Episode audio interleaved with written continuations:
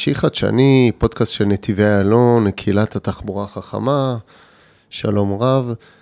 מארחים היום את מיטל להבי, סגנית ראש העיר, מחזיקת תחום התחבורה בערך בעיר הכי עמוסה בארץ ובעולם. שלום מיטל. שלום רב, תל אביב-יפו. תל אביב-יפו, שלנו... מבחינתי זה ביחד תמיד. כן. פשוט יותר קל להגיד תל אביב, אבל כן. אין ספק תל אביב-יפו. כן, כן. תודה שבאת.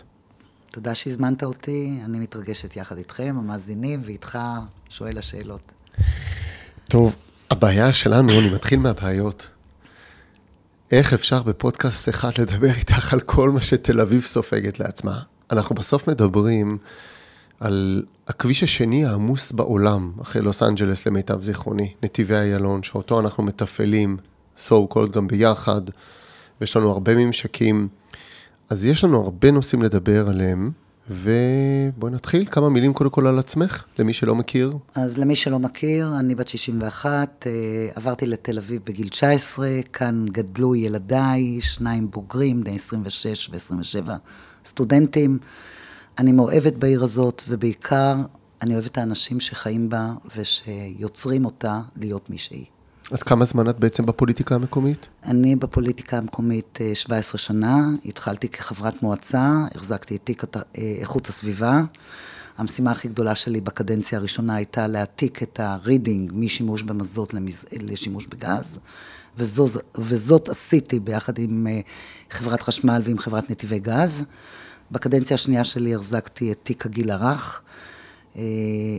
שבו הייתה פריצת הדרך של חינוך החל מגיל שלוש, ועמדנו בפני אתגר של תוספת עצומה של מאות גני ילדים. והחל משנת 2014 אני מחזיקה את תיק התחבורה, תיק מאתגר, לקחתי אותו מפני שבעיניי תחבורה זה אחד הרגליים של זכויות אדם, של צמצום פערים, של שוויון ביכולת להתנייד לעבודה, להשכלה, לבריאות, וממש... כמו שאנחנו אומרים, תחבורה זה החיים, זה בעצם הכל. נכון. זה הכל, אנחנו פוגשים את התחבורה בכל תחנה כמעט בחיים שלנו. כן. ובכל יום. כן. ו- וזכיתי, זכיתי בשני כיוונים. הכיוון האחד, העבודות שהתחילו על הרק"ל, שהקרסת גשר קרליבך קרתה כבר ב-2015, זאת אומרת, תחילת הקדנציה שלי. זכיתי בכך שראש העיר שלנו נתן לי תקציבים כדי להפיק תוכנית אסטרטגית לתחבורה בת קיימא, כדי להקים יחידה לתחבורה ציבורית, עוד נדבר על הדברים האלה. כן, זה בדיוק מה שאנחנו צריכים לדבר עליהם. וזכיתי מפני שהמהפך הענק בתחבורה, מבחינת טכנולוגיה וחדשנות, קורה עכשיו בזמן הזה. אז אני רוצה שנייה שבוא נרחיב על זה, אבל אני רוצה את זה בזווית כזאת, אני רוצה לחדש למאזינים, כאילו בסוף, אנחנו כולנו, את יודעת, ממש בימים אלה יש גם את הדיונים על אגרות גודש, אנחנו כולנו סובלים בפקקים, פקקים הם לא קסם, לא פותרים אותם בפתרון אחד, ואני רוצה לנצל את זה שאת פה כדי להגיד, שמעתי כאילו תוכנית אסטרטגית, מה המצב היום ולאן הולכים בשפה פשוטה. נתחיל מלמעלה מגובה 30 אלף רגל, ואחרי זה נתחיל לפרוט את זה. לאן הולכים? מה התוכנית אומרת?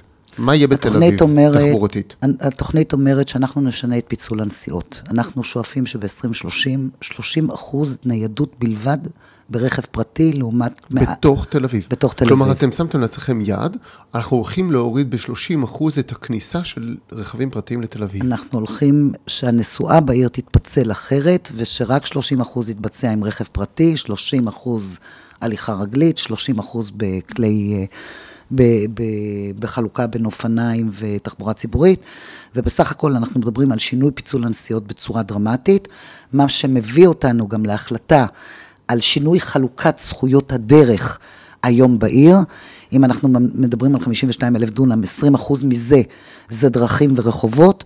היום 69 אחוז כמעט מוקצה לרכב פרטי, ואנחנו נוריד את זה ל-56 אחוז. לא, ב, לא בכוח ולא בכוונה, אבל כדי לייצר את אותם נתיבי, נתיבי תחבורה ציבורית שאתם עושים עבורנו, נכון. או ביחד איתנו, וכדי לייצר את שבילי האופניים שאנחנו עושים, וכדי שיהיו מדרחובים ומדרכות יותר רחבות, דבר בא על חשבון דבר אחר. האחוזים האלה שזרקת, זה כלל אצבע או שכבר נעשתה באמת עבודה מטורפת של מומחים מהארץ ומהעולם? כאילו, איך, איך מתמודדים עם הקושי הזה? כי בסוף זה כמו משפט שלמה. אתה צריך להחליט ממי לוקחים. אנחנו, הנתונים האלה נמצאים בתוכנית האסטרטגית של עיריית תל אביב יפו, שנקראת השינוי בדרך. הם אה, מדדו את פיצול הנשיאות היום, קבעו יעדים לעתיד. אתה לא יכול לקבוע יעדים בלי לדבר על התשומות שאתה צריך לתת בנדל"ן, בכסף, במשאבים, ולכן גם פיצחנו את הנושא של... זאת אומרת, הכל מפורט שם. הכל מפורט בתוכנית. אה, אתה יודע, יכולה להיות סטייה וזה יהיה 58 אחוז ולא 56. כן. אבל אנחנו מכוונים בצורה מאוד מובנית, מושכלת ו- ו- ו- ומתוגברת בכל האמצעים ליישם את התוכנית הזאת. Okay. אוקיי. האם זה אומר שאתם גם הולכים לשנות את המדיניות כלפי תושבי תל אביב, למשל כמוני, שיש לי תו חנייה? האם נושא החניות הולך להיות מנוהל אחרת? אולי בכלל לא מגיע לי חניה כל הזמן, 24 שעות, 7, 7 ימים בשבוע? אה, כי בעצם העלו נקודה, גם במהלך הפודקאסטים וגם החומרים שהזרימו לקהילה, שאם היה יותר מקום בתוך תל אביב, אז היה גם מקום לאותם רכבים. נכון שאת מכוונת להוריד ב-30 אחוז, אבל עדיין יש כמות רכבים מאוד גדולה שמגיעה לתל אביב. האם זה משהו שהולך להשתלב בתוך התוכנית הזו? אה, התוכנית מבוססת על חמישה אפיקי פעולה. הנושא של מערכות הסעת המונים, הנושא של תחבורה ציבורית, כל המיקרו-מוביליטי, אחד הפרקים, והליכתיות. אחד הפרקים הוא כמובן רכב פרטי וחנייה. אז יש לנו תקן חנייה מופחת שקבעה אותו המועצה הארצית, אה, עיריית תל אביב אה, הוציאה מסמך מדיניות שבטבעות חדשות מפחית תקן החנייה משמעותית. מה זה אומר מפחית? מה זה אומר בפועל? מפחית זה אומר שבמקום שיהיה 1.2 לדירות של 120 מטר, אז uh, יהיה פחות, ואנחנו מדברים על 0.5 מקום חנייה במרכז העיר בסמיכות למערכת הסעת המונים, ו-0.8 חנייה בפרברים העירוניים. ממשיכים להקטין חניות. ממשיכים להקטין חניות. אני חייבת להגיד, מהצד השני, שאנחנו כן מנסים לייצר חניונים ציבוריים. המחוז לא תמיד תומך בזה, סתם בתואה למשל, רצינו לעשות חניון ציבורי של אלף מקומות חנייה. תואה ביגאל אלון. תואה ביגאל אלון, גם כדי לתת אה, מה שנקרא בקינג למערך של הרכבת הקלה והרכבת הכבדה שמגיעים לשם. המחוז מתנגד לזה. אני בעמדתי אומרת שאם תסתכל על כיכר הבימה, ואם תסתכל על קצה השדרה, ואם תסתכל על מתחם גבעון, נכון שמחוללי תנועה, אבל אין סביבם פקקים. למה? כי בסוף לא כולם מניעים את הרכב, גם אם הם צריכים אותו. זאת אומרת שאנחנו צריכים לספק באיזושהי צורה מחסני רכבים, בין אם בפאתי העיר, בין אם בנדלן הפרטי ובין אם בנדלן הציבורי. הצורך הזה יתגבר גם לאור הנושא של מעבר לתחבורה חשמלית. היום כשאתה מדבר על תחבורה חשמלית, אתה חייב לספק שני אמצעים. אחד, אמצעי הטענה, כוח חשמלי, מימן, סולארי, לא משנה מה, והשני זה נדל"ן איך? להתנה. אתה... ככל שאנחנו מפחיתים את החנייה בעיר, ואנחנו צפויים להפחית ל-13,000 מקומות חנייה בכחול לבן בעיר, בגלל שהרכבת הקלה נכנסת לארלוזורוב, אז כל החנייה מתייתרת.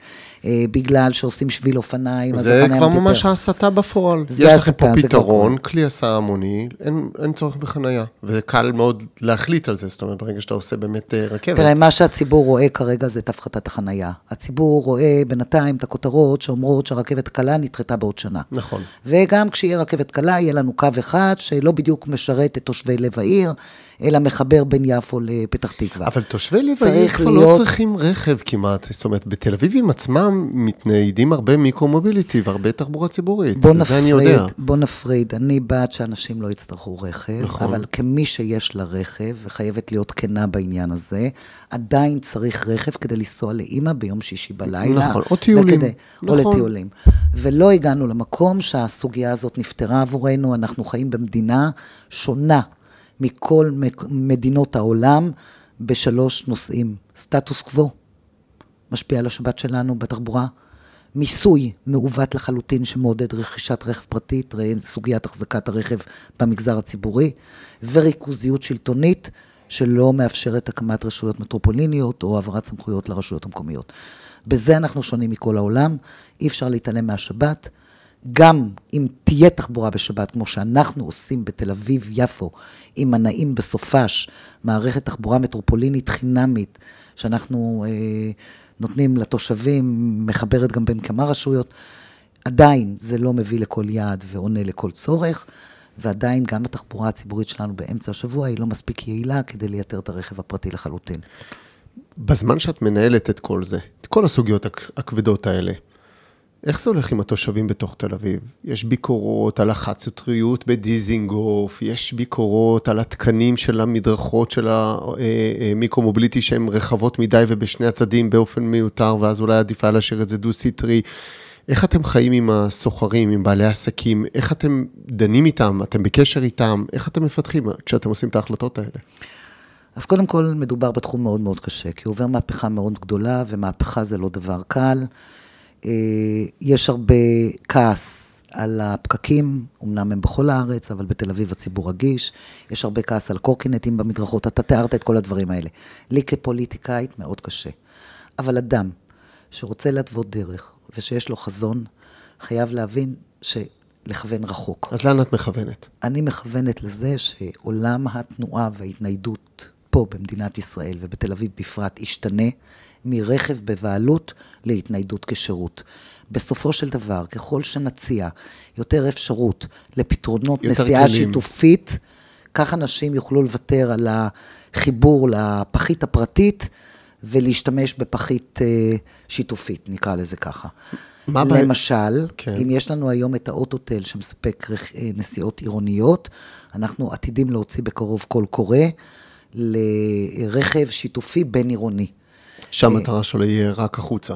שהמטרה שלו תהיה בעיקר החוצה. שבן אדם יוכל לקחת רכב לחצי יום בלי להיכנס לחברת אה, השכרה, בלי לנסוע חצי עיר כדי למצוא את הרכב, ושזה יהיה באפליקציה ושזה יהיה נגיש. זאת אומרת, את רואה בתוכנית האסטרטגית שלכם את המכלול של כל הדברים שצריך להסתכל עליהם, המיקרו-מוביליטי, רכבים המוניים. בוודאי.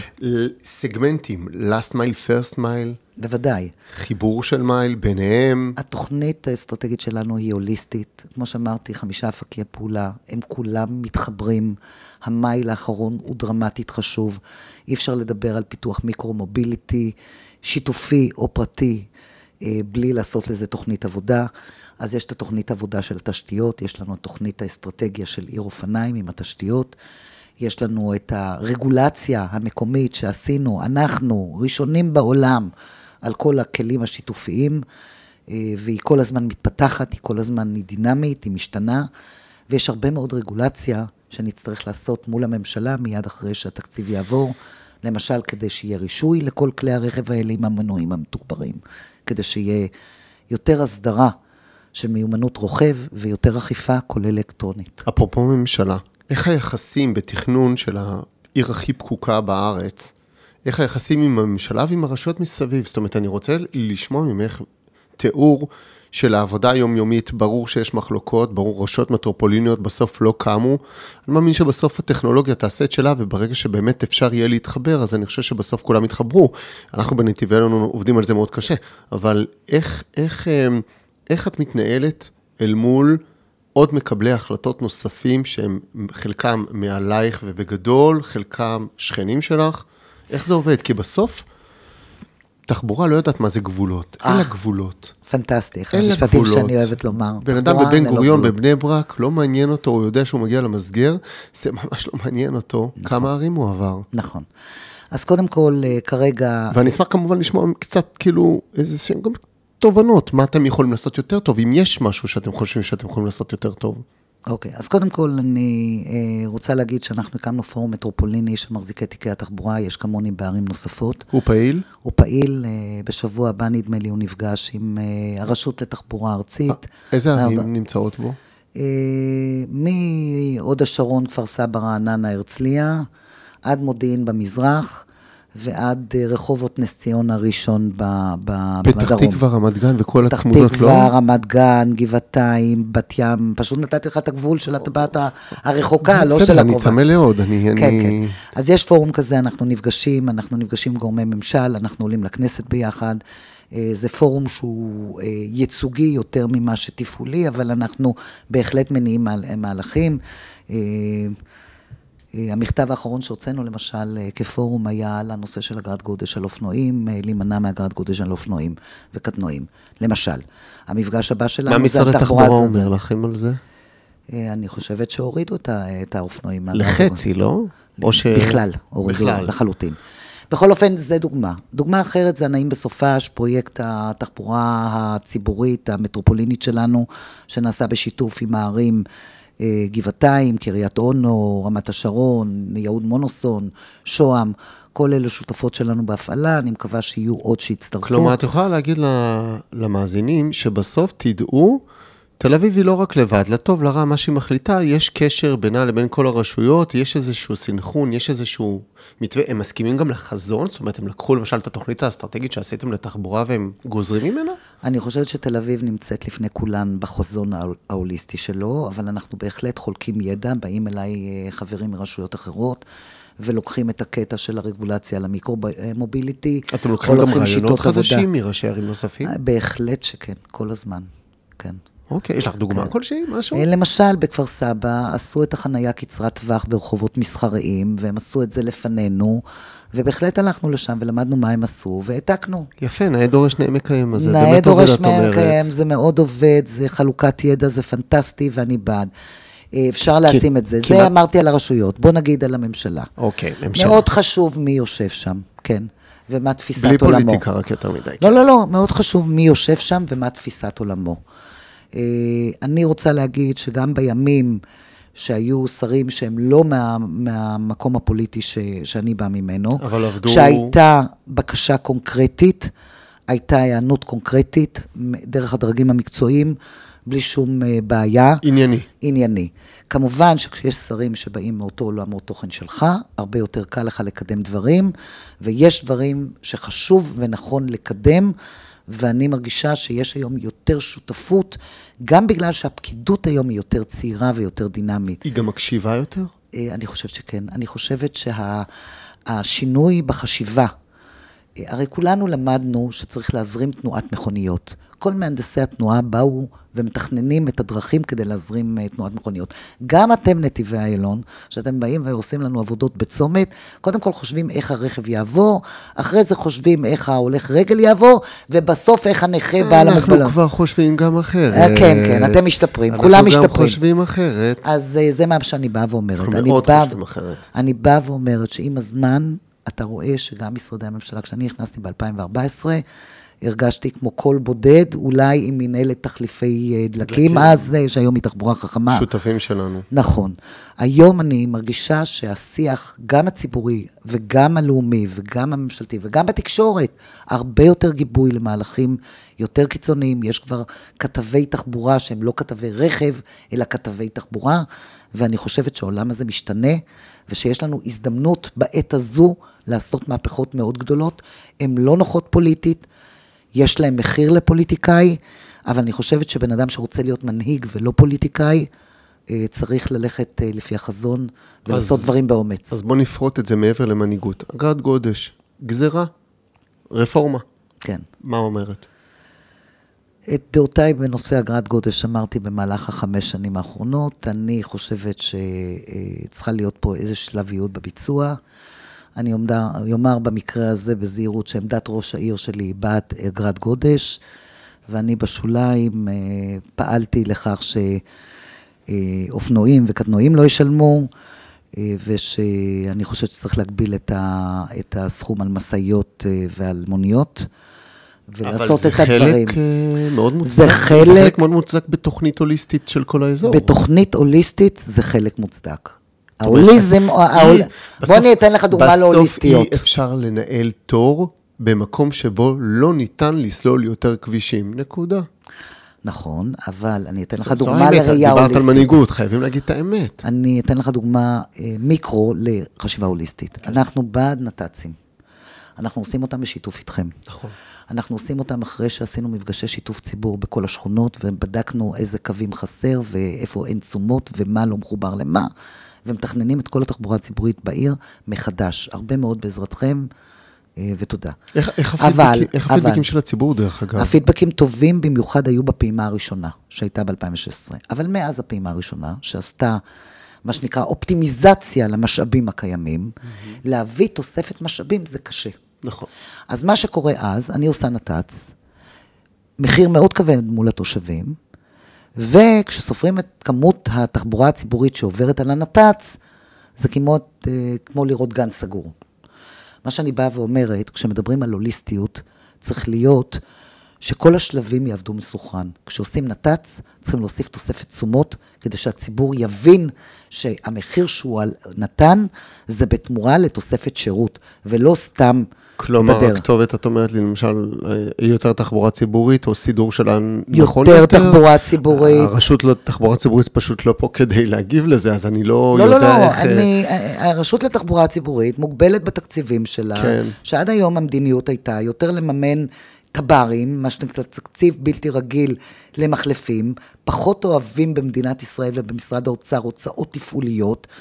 תחבורה ציבורית זה הוצאה תפעולית. אבל חל שינוי בשנה וחצי, שנתיים האחרונות, לא? אני לא מרגישה את זה בתוספת תשומות. הנה, אני עיר גדולה בארץ, אז בוא... אז באה בוא- ואומרת, אני אתן לך דוגמה. אז בוא, לא, אז בוא... אני בוא- רוצה בוא לשנות זה. מודעות בקרב הציבור שישתמש יותר בתחבורה ציבורית.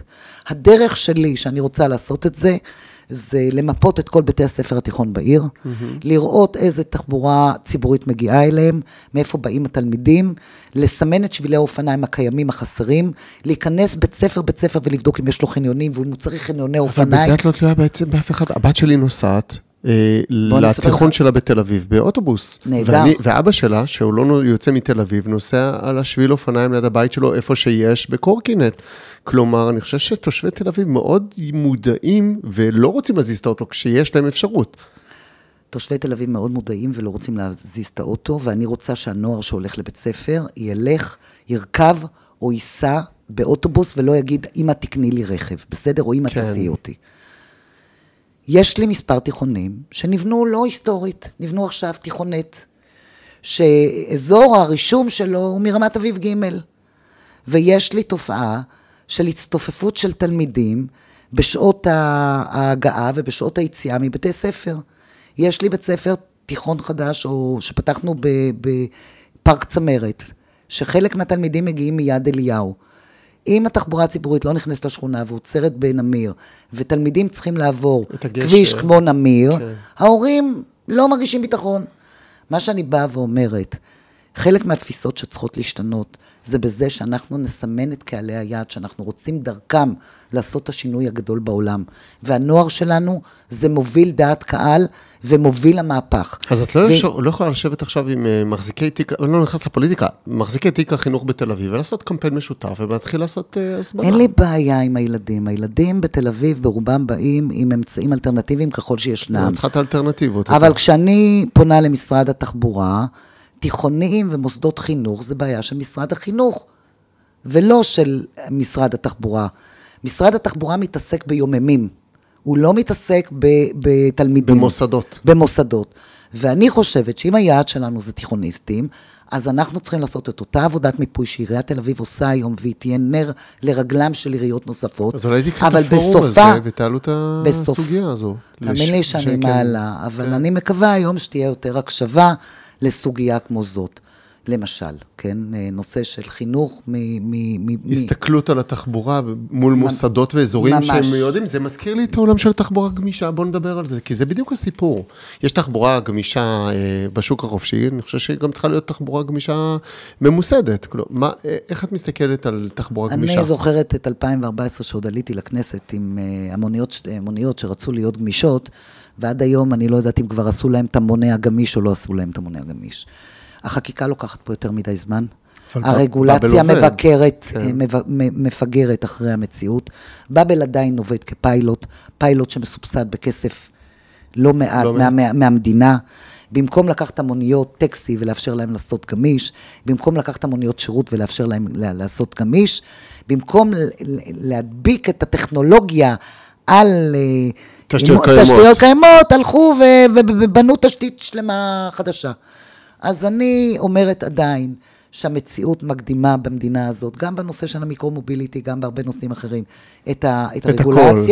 כן. ואני מאוד שמחה, למשל, עכשיו עם החקיקה של הכלים האוטונומיים והניסויים שמתאפשרים בכלים רבי קיבולת ציבוריים, שזו מדיניות נכונה בעיניי. האוטובוסים האוטונומיים, זה... אוטובוסים אוטונומיים, מוניות אוטונומיות, לא ללכת לרכבי סטטוס אוטונומיים, סטטוס, כלומר, הסטטוס האישי שלי, אלא ללכת קודם לרכבים שמספקים את הצורך הציבורי. כן, זה כמו בקהילה ששאלו. קודם כל, האוטונומיות תגדיר ותיוסדה כלפי אה, ציים של ניהול רכב, ולא הרכב הפרטי, שנהיה ברורים. נכון, בדיוק. לאן זה הולך? מתי נראה רכבים אוטונומיים? לפי מה שאומרים לנו, הם יגיעו לפני הרכבת אולי. אתה יודע, זה, זה נראה לי... בטח לפני... זה, זה לפני יהיה. בפוליגון מסוים? זה יהיה רק באזורים מסוימים? אה, אני לא יודעת להגיד לך, ינדקס כרגע עובדת בפוליגון בצפון העיר, אה, במובילאיי הם מתכננים פוליגון.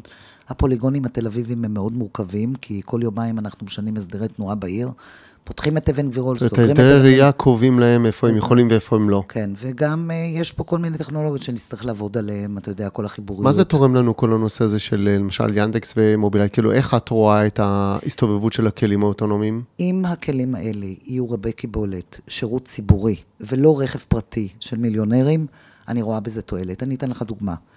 ינדקס, אה, לא ינדקס, נועה, אה, אסטי, באו אלינו עם רעיון לשיתופי, אה, לרכב אוטונומי דרגה שלוש. רצינו לשים אותו דווקא בשכונות שיש בהן בעיות של אווירות וגיאומטריה ברחובות. אה, ולאפשר מה שנקרא שאטל שכונתי באמצעות רכב אוטונומי, שמוציא את התושבים לכבישים הראשיים שבהם יש תחבורה ציבורית.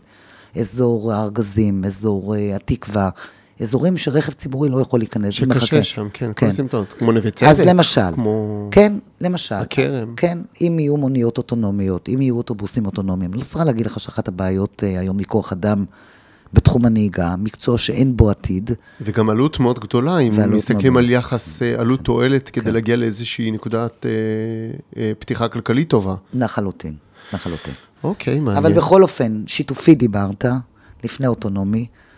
שיתופי הוא אתגר מאוד מאוד גדול. אנחנו צריכים למצוא דרך, וזו אתגר עבורכם אולי, לעניין מקדם המילוי. חייבים למצוא את הטכנולוגיה שתאפשר לאנשים כדאיות במה שנקרא carpool, כדי לנסוע בנת"צים. וואי, חייבים- מיטל, את, את לא מבינה, זה אתגר, וה, והקהל חייב להבין את זה. זה אתגר עולמי שעל פניו עוד לא פיצחו אותו בשום מקום בעולם.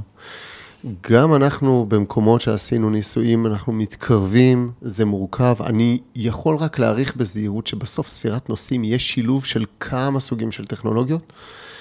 זה אתגר שנתיבי איילון עובדים עליו חזק מאוד, כמו אתגר עולמי. זאת אומרת, אם תיקחי אה, רשויות מטרופוליניות בארצות הברית ובאירופה, הם ידברו איתך על אותו דבר, כי הנושא של ניהול נתיבים עם, אה, רבי, עם, עם, עם, עם מקדם מילוי גבוה, זה אתגר עולמי בכל המטרופולינים, ואני מקווה שאנחנו... שמע, כשמדברים על זה בפודקאסט שלך, עם כל האוזניים ששומעות את זה, אז דעו לכם, כל העולם מחפש את הטכנולוגיה הבאה של מקדם מילוי, אתגר יוצא מן הכלל, מוסכם שזה אתגר, ומי שיפצח אותו ירוויח. רק שנסביר, כי זה יכול לעזור לנו גם לגלוש לנתיבים המהירים, שזה okay. אוקיי. גם אחד מפרויקטי הדגל בעיניי, שלדעתי יכול לעשות שינוי דרמטי, דרמטי, אה, בהרגלים של אנשים להיכנס לתל אביב בדרך אחרת. זה הנתיבים המהירים שלנו, גם שם, את יודעת, בסוף, בשלבים מסוימים, לעודד קרפולים כן להיכנס ולהשתמש באותם נתיבים שהם מהירים. זה אה, אתה יודע מה קורה לי כשאני עולה לכנסת? כשאני חוזרת מהכנסת אני צועקת, תגידו, מישהו רוצה טרמפ לתל אביב? כל זה כדי לעבור דרך הבודקה בנתיב המהיר ולקבל את הפריבילגיה של לעבור. נכון, זה עובד. בערך, האמת אני- שזה כן. עובד. כן. זה עובד. אז uh, הנתיבים המהירים זה טוב. Uh, אני חושבת שהנתיב המהיר הראשון הצליח בזכות תפעול עקשני ומיטבי של חברת שפיר. אני חושבת שבשנים, בשנה, שנתיים האחרונות הם נסעו ריקים, והם התעקשו על לתת את רמת השירות, או שהיה להם חובה ב, ב, בהסכם, ובזכות איכות השירות, הדבר הזה הפך להיות פופולרי, עד כדי הכפלת החניון היום, ועד כדי שעיריית תל אביב מתחננת. תנו לנו שאטל עד העירייה ולא רק עד הקריה. אז אני, כן. אה, אה, כבודם של שפיר במקומם מונח, אני רק יכול להשוויץ, כי באמת, זו התחושה שלי, שהנתיבים המהירים שהולך להיות מכביש 5 וכביש 2, 20, זה חוויה אחרת לגמרי, תהיה חוויית לקוח מדהימה, אמורה להיות ברמות הכי גבוהות שהיו בישראל, שבעצם לא היו, וזה שווה לחכות. טוב, אז לזה נחכה. אז יש לנו נתיבים מהירים, ויש לנו נתיב מהיר לעיר, שזה ממש תלוי בשיתוף פעולה מטרופוליני, כי בסופו של דבר, היום תל אביב-יפו, עם מעל 70 קילומטר של אה, נת"צים, יותר מכל פרויקט מקום. גדול, חשוב, משמעותי. כן. מהיר לעיר. כן. אז uh, מהיר לעיר uh, זה כל אותם נת"צים שרוצים לזרז, ואנחנו רואים, עשינו כמה נת"צים, כולל uh, טקטים בן לילה, כמו נת"צ קפלן, שהוכיח שאפשר, אה, מה שנקרא, להניע את התחבורה הציבורית ב-15 דקות יותר מהר על רחוב אחד, כחיסכון לנוסעים. למרות המשפך? למרות המשפך. כי זה בעיה, המשפך, הוא גם מייצר עבירות תנועה, וזה כאילו קצת קשה להתמודד עם זה, זה פשוט, את אומרת, צריך להחליט וזהו. אה, צריך להחליט, אבל צריך הצדק, עוד הפעם. קפלן במקרה זה הוא עמוס תחבורה ציבורית והוא ציר מרכזי. אבל קק"ל שעשינו בו נת"צ ואין בו מספיק תחבורה ציבורית, או, אז, אז יש לי התרעמות ציבורית. יש התרעמות. אני חושבת שהנת"צים שאתם עושים תשתיות, חייבים לבוא בתשומות תפעוליות. אני חושבת, אה, גם המסופים הם חלק מהעלאת רמת השירות. או, זה מוביל אותנו כבר גם לעתיד, כי המסופים זה דבר מאוד חשוב, מכניסים בו גם את עולם החשמול. בזכותי. וזה הופך להיות... להגיד. אה, מותר, מותר. כן. תספרי על החלק שלך, אבל כמובן, אה, אנחנו מובילים אומר, את זה, וזה דבר... נכנסתי לתפקיד. גדול. נכנסתי לתפקיד, למסופים לא הייתה בקטגוריות חשמול. זה לא היה בתכולת הפרויקט, מה שנקרא. אז אם מותר לברך את אה, הילה חדד, שמונתה למנכ"לית משרד המדע, אני אומר שכשהתחלתי, היא הייתה באגף התשתיות יחד עם גובי בלושטיין במשרד התחבורה, והפרטנרית המרכזית שלי, שהלכה למשרד האוצר והשיגה תקציבים למשרד התחבורה, כדי שיוסיפו את החשמול לתכולת המסופים. אז אה, רק להגיד לך שבקדנציה הראשונה שלי, בשביל להקים עמדת טעינה, לקח לי כמעט ארבע שנים. והיום, עם הנושא של שנאים ועמדות טעינה הרבה יותר ברור, אה, בזכות עבודה מאוד גדולה שנעשתה בעניין הזה, ותל אביב בהחלט הובילה את כל המגמה. אני חייב לציין כמובן שהמסופים הולכים להיות משודרגים ולהיכנס ממש לעתיד, לתוך העתיד. אה, ואנחנו בנתיבי אלון עובדים על זה חזק מאוד, את יודעת, מכירה את זה. אני מכירה ואני מכירה גם את הבעיות הרגולטוריות שאת חלקם פתרנו ביחד. אה, לא יכול להיות מסוף בלי חדר התרעננות ולא יכול להיות מסוף. וכל דבר כזה זה זכויות בנייה, והאם זה מתקני דרך ולא מתקני דרך. ואני חייבת להגיד, כל עולם התחבורה משולב עם עולם התכנון. זה לא רק כדי לייצר כבישים וחנייה, זה גם כדי לייצר את פתרונות הקצה, כדי לייצר את המייל האחרון, כדי לייצר את אה, חלוקת שימושי הקרקע מחדש, כדי לייצר טבעות, טמעות ארציות. כשאני התחלתי עם התיק הזה, תמיד התלוצצתי שיש תמ"א ארצית למדגרות ומטילות ביצים, ואין תמ"א למסופים. אז אנחנו נמצאים היום במקום אחר, המדינה מודעת לחשיבות של הדברים האלה, וגם ברמה הרגולטורית, הסטטוטורית, התכנונית, מקודמים דברים שבהחלט יקדמו את ענף התחבורה לעולם עכשיו דיברת על תכנון, סקרנת אותי, אני רוצה לאתגר אותך שנייה. כן. אני עכשיו, יש לי מחוז שלם, קרקע בתולית לחלוטין. וואלה, אני לוקח מישהי שהיא מבינה בתחבורה ובפוליטיקה הרבה זמן, אני אומר מיטל, מתכננת עיר חדשה לגמרי, מאפס. את תל אביב אי אפשר לבנות מחדש. איך את מתכננת היום? איך את מסתכלת על זה בזווית של תחבורה? איך? כי, כי נגעת בעולם התכנון ועושה רושם שבסופו של דבר אנחנו מגלים שטכנולוגיות הם, הם, הם הרבה פעמים הפלסטר שמדביק את החלק, כי אי אפשר לתכנן מחדש, אי אפשר לבנות מחדש, והרבה פעמים בזכות טכנולוגיות, הקצת משאבים, מיסוי, דברים כאלה, אנחנו יכולים להשפיע על התחבורה. ת, תארי לי תכנון של עיר מהיסוד, מאפס, יש לך רק קרקע, איך את מתכננת אותה? קודם כל, הלוואי והיו מצבים כאלה בארץ, כמעט ואין, אבל בוא נגיד ששלוש שבע מאות אולי היא אתגר מסוג דמה. אז הדבר הראשון... ש... צפון תל אביב. צפון תל אביב. אז בואו נגיד, הדבר הראשון שאנחנו יודעים על תכנון, עירוב שימושים. ככל שאתה עושה עירוב שימושים, וכל דבר הוא במרחק עד 15 דקות מהבית, אני מדברת על הגן ילדים, על בית ספר היסודי, על המכולת ועל המרפאה, והצופים, אז אתה מצליח להימנע מתנועת כלי רכב מסיבית בתכנון. אז קודם כל עירוב שימושים, בלוקים קטנים יותר, כמו שיש לך במרכז העיר, שמייצר הליכתיות וחיבוריות מאוד טובה להולכי רגל. כלומר, עם מבנים הולכי... יותר צנועים? אני לא עם... מדברת על המבנים הצנועים, כי בואו לא נדבר עכשיו על זכויות בנייה, אבל אני מדברת על זה שהבלוקים הם קטנים. זאת אומרת שבין רחוב חוצה לרחוב חוצה, בשתי וערב של הרחובות, יש לך מרחק של 200 מטר. שאתה לא יוצר בלוקים של 600 מטר ו-800 מטר, שהצמתים הם רק בקצוות שלהם, ואנשים uh, צריכים להתנהל עם רכב. המקומות שנכשלו זה אותם מקומות שעשו רובעים מסובבים בכבישים, ושבין רובע לרובע אתה צריך לעבור עם, uh, עם תחבורה פרטית, או עם כלי רכב. יותר שבילי. אופניים, יותר שבילי אופניים. פחות רכב בסוף, לא יעזור. נכון, אבל. עדיין, אני באופן אישי, אולי זה לא עמדה תמיד של הזה, כן הייתי יוצרת בתת הקרקע את מחסני הרכב, עם האפשרות להמרה בעתיד של השימושים לטובת אה, מועדוני כושר ולטובת אלף ואחד שימושים אחרים. אני חושבת שתת הקרקע כיום הוא חשוב, ומי שחושב על תחבורה חשמלית גם צריך לשאול את עצמו איפה מטעינים אותה. סוגיה שעלתה בקהילה ואנחנו מנסים לעזור עד כמה שרק ניתן, זה צריך להיות שילוב כוחות של הרבה משרדי ממשלה. נושא הטענה החשמלית, אפרופו תת קרקע ורכבים חשמליים, נושא הטענה החשמלית בבניינים משותפים הולך להיות מערב פרוע. כי מה שקורה היום, זה שבבניין של שמונה קומות, שניים, שלושה דיירים ראשונים שיש להם טסלה והם מוציאים שקע פרטי, הם אומנם ישלמו את החשמל, אבל בסוף תכולת החשמל איננה מאפשרת, איננה מאפשרת לסחוב את כל הבניין. כלומר, זה כבר הודעות שחברת חשמל נותנת לבניינים, וראשי ערים אומרת- יודעים שהם צריכים להתקין עוד מתקנים ושנאים גדולים כדי לספק יותר חשמל. איך נערכים לזה? אני חושבת שאנחנו צריכים לחשוב על טכנולוגיה שתתאים למציאות, ולא להתאים את המציאות לטכנולוגיה.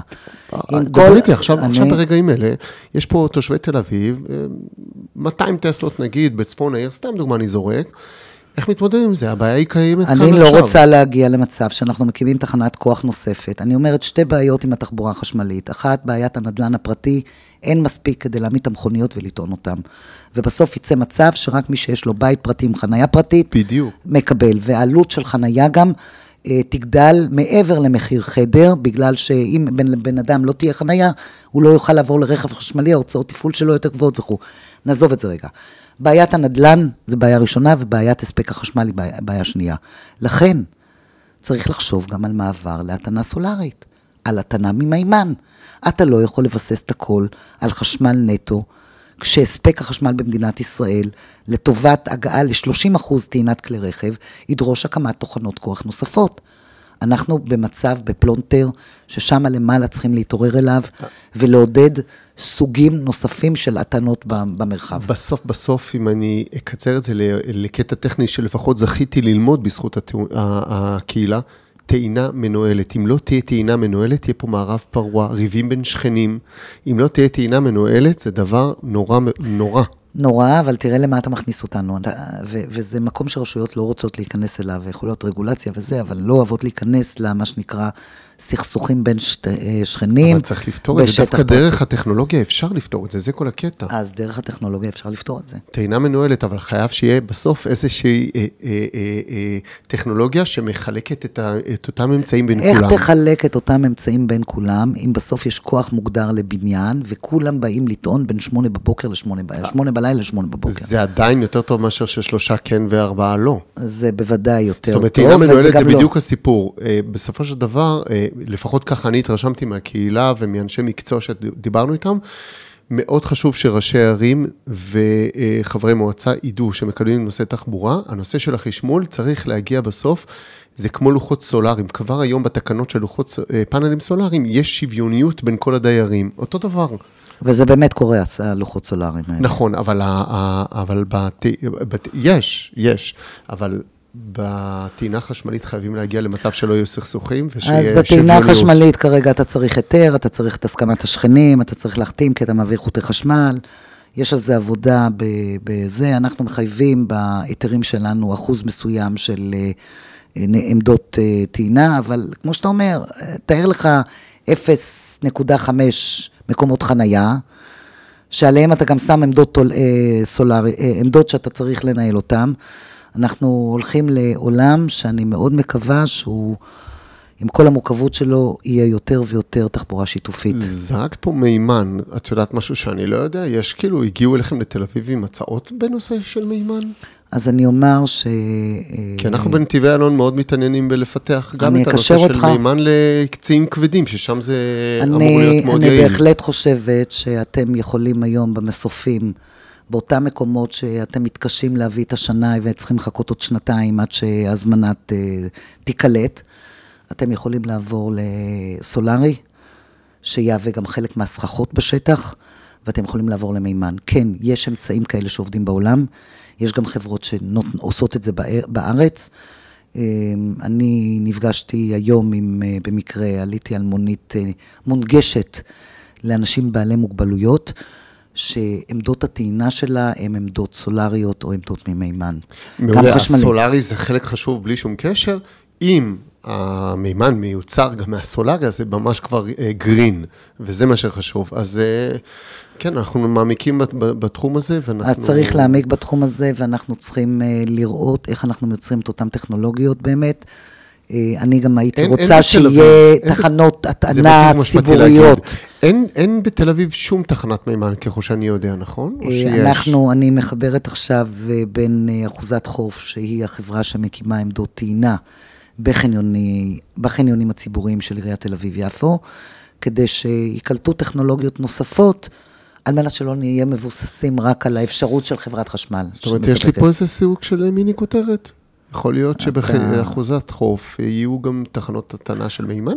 אנחנו בתחילת הדרך, ואתה לא תתפוס אותי עדיין במילה. Okay. אוקיי. אני מאוד כי... זהירה, מפני שכל כי... החלטה בתל אביב מתקבלת אה, אחרי שיקול דעת אחרי, מעמיק. אחרי כל המסלול שצריך כן, לעבור, כן. ופשוט כי טויוטה הודיעו שהם uh, הצליחו להגיע לרכב עם 1,300-1,400 קילומטר, שהוא טעון במימן, שזה משמעותי. כן. בסדר? לא, לא, אני בהחלט חושבת שאנחנו נצטרך טכנולוגיות נוספות לחשמל. אנחנו לא נוכל להרשות לעצמנו להקים רק עוד... רק חשמל. רק חשמל. נכון. כן. ואנחנו חייבים לעזור לזה לקרות, כי אחרת הזיהום אוויר אה, נשאר איתנו, והזיהום אוויר בתל אביב, אגב, דיברת איתי על הפקקים. לפי הסקרים של אדם טבע ודין, אנחנו העיר השנייה בזיהום אוויר שלה מתחבורה אחרי בני ברק, תתפלא.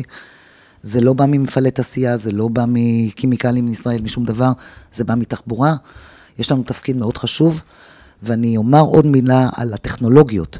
אני מאמינה באכיפה טכנולוגית. אני לא הייתי רוצה שיהיה לי אזור אוויר נקי כמו בחיפה, הייתי רוצה שיהיה לי עיר אוויר נקי בתל אביב, והייתי רוצה להיכנס לעיר אוויר נקי, לפי התוכנית העירונית שהרשות לאיכות הסביבה והרשות לתחבורה מקדמת, הייתי רוצה להיכנס לזה כשהמדינה נותנת לי אמצעי אכיפה אלקטרוניים. אז אם, אם אנחנו יודעים, אה, לצורך העניין בנתיבי אלון, לבוא ולתת אה, מערכת שיודעת להראות את הניטור סביבה וגם מה מזהם, טוב.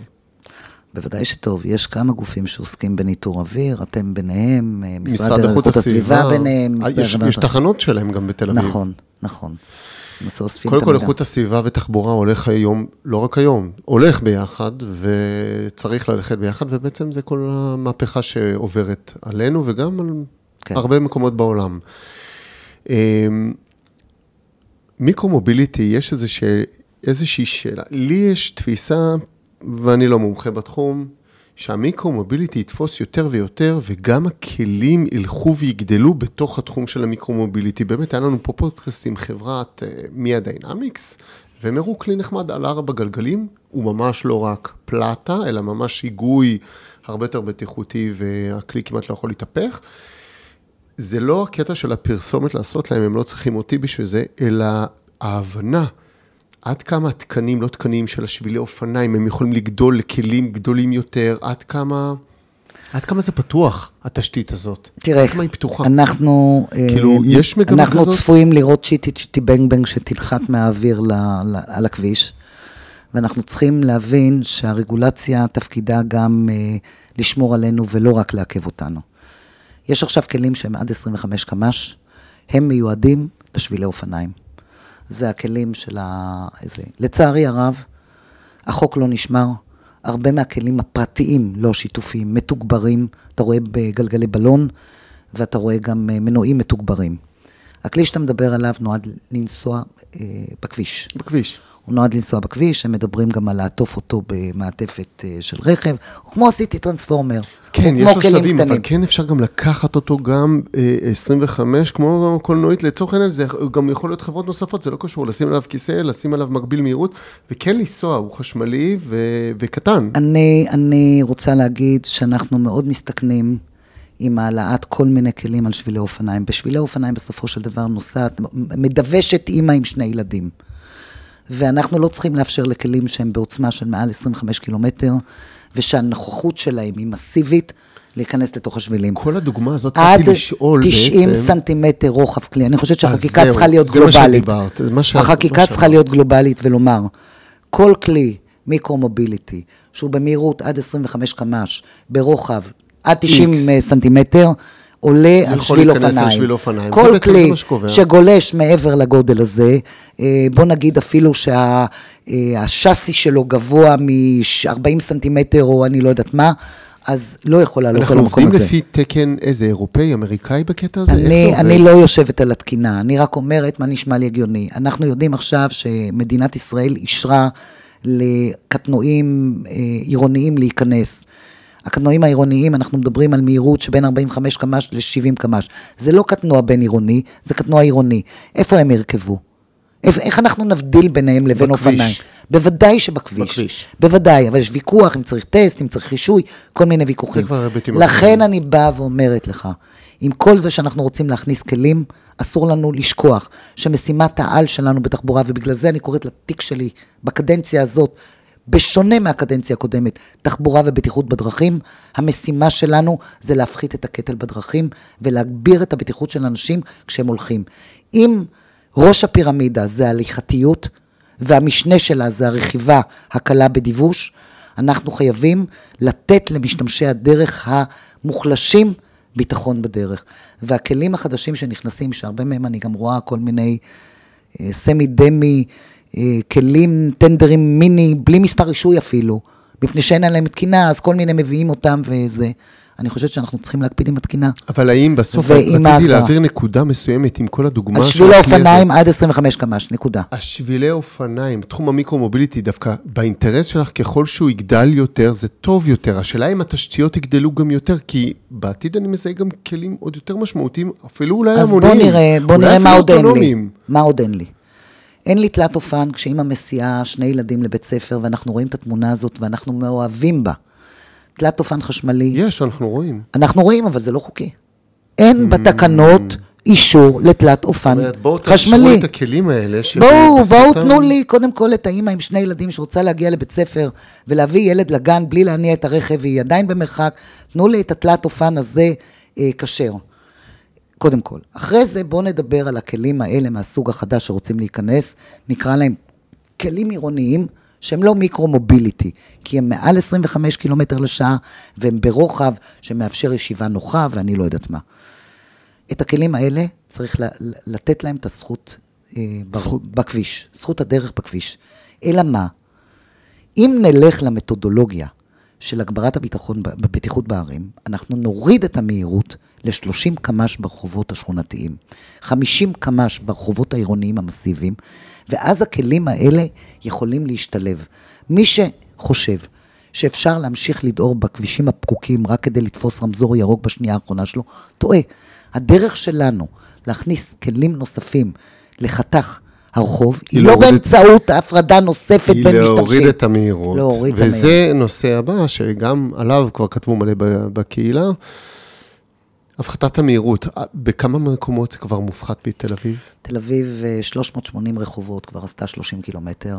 אה, אתה מכיר את הסמל הזה של 30 קמ"ש שאנחנו מטביעים על הכביש? הענק הזה. כן, אז בוא נספר לך שמשרד התחבורה התנגד לסימון הזה. הוא סימון לא חוקי היה בתחילת דרכו. רק תמרור זה חוקי, סימון רק הכביש אין לו שום. משמעות. אז סימון עכשיו בתוספת תמרור, אז זה חוקי. זאת אומרת, בלי התמרור הוא לא חוקי. אנחנו חושבים שגם צריך לרענן את סימני הדרך. מבדיקה שאנחנו עשינו, הסימן הזה הרבה יותר בולט לעיניים וגורם לנהג להאיט ממה שהתמרור בתחילת הרחוב. ואנחנו רוצים להגיע לאזורים שלמים, שנגדיר אותם אה, אה, מוטי הליכתיות ומועטי תנועה, וככל שנרחיב את זה על כל מרכז העיר ועל הרבה שכונות, גם בדרום העיר וגם במזרח העיר, ככה גם נוכל לשלב גם את הרוכבים לפעמים ביחד עם ה... בקיצור, הכל כן. הולך לכיוון אחד, בואו נראה מה יש לנו. יש לנו הפחתת כלי הרכב, שינוי שיהיה גם בנושא של תווי חנייה והקצאות, האטה, יותר נת"צים, יותר שבילי אופניים, פחות חניות, הכל הולך לכיוון אחד. בואו ננחם את הנוהגים ברכב כמוני, ונזכיר להם שהם במזגן, עם מוזיקה, עם הרבה פרטיות ברכב, ולכן היכולת שלהם להשתאות ולתת עדיפות לשביל אופניים, היא מתוך ההבנה שהרוכב הוא הילד שלהם, או השכן שלהם, ושלא אין תנאי דרך כל כך נוחים כמו למי שנמצא ברכב פרטי. שאלה אחרונה לפני הנושא של הקהילה ושלוש אה, שאלות אסוציאטיביות, עסקים ותחבורה. איך עובד המתח הגדול, המאוד מתח מאוד גדול מאוד הזה? גדול, כי, מאוד גדול. את יודעת, חוץ מלהגיד רק את הדברים שאת יודעת להגיד כפוליטיקאית, ולא כמילת גנאי, כי למי שמחזיקה את התיק הזה. כישלונות יש גם, נכון? יש כישלונות, יש... כאילו, אה, אנשים שילמו גם מחירים. בכל דבר אנשים משלמים מחירים, אבל אתה רואה מה קורה סביב עבודות הרכבת. יש עסקים שלא מתאוששים עכשיו. לא מתאוששים. יש, לא כל אחד מתאושש. אתה משנה כמעט, אתה עושה טרנספורמציה לפעמים לעסקים. אתם מעבירים את האחריות למדינה בקטע הזה, או שאתם מנהלים את זה ביחד? המדינה לא לוקחת את האחריות. האח- הדבר היחידי שהצלחנו לנהל ביחד עם המדינה זה הקמת קרן פיצוי לעסקים לאורך הקווי רק"ן. היא עובדת או שהיא רק כותרת? הקרן אה, עובדת, הקרן עובדת, אה, מחצית מהסכום המדינה נתנה, מחצית העירייה נתנה. אז שאלה המדינה של כן להגיד- נותנת. נתנה, אני חייבת להגיד, בתחילת, אה, דווקא המדינה של ממשלת השינוי, גם נתנה מיד בתחילתה. ואתם יכולים, כאילו, זה, זה משהו שאתם עוקבים אחריו? בסוף גם יש שינויים בתחבורה, איפה שאין עסקים. תקשיב, אני אומר שאחת מהבעיות הגדולות שיציקו לעולם, מעכשיו ולעתיד, זה כל הנושא של לוגיסטיקה ושענוע סחורות. זה דבר לא פתור.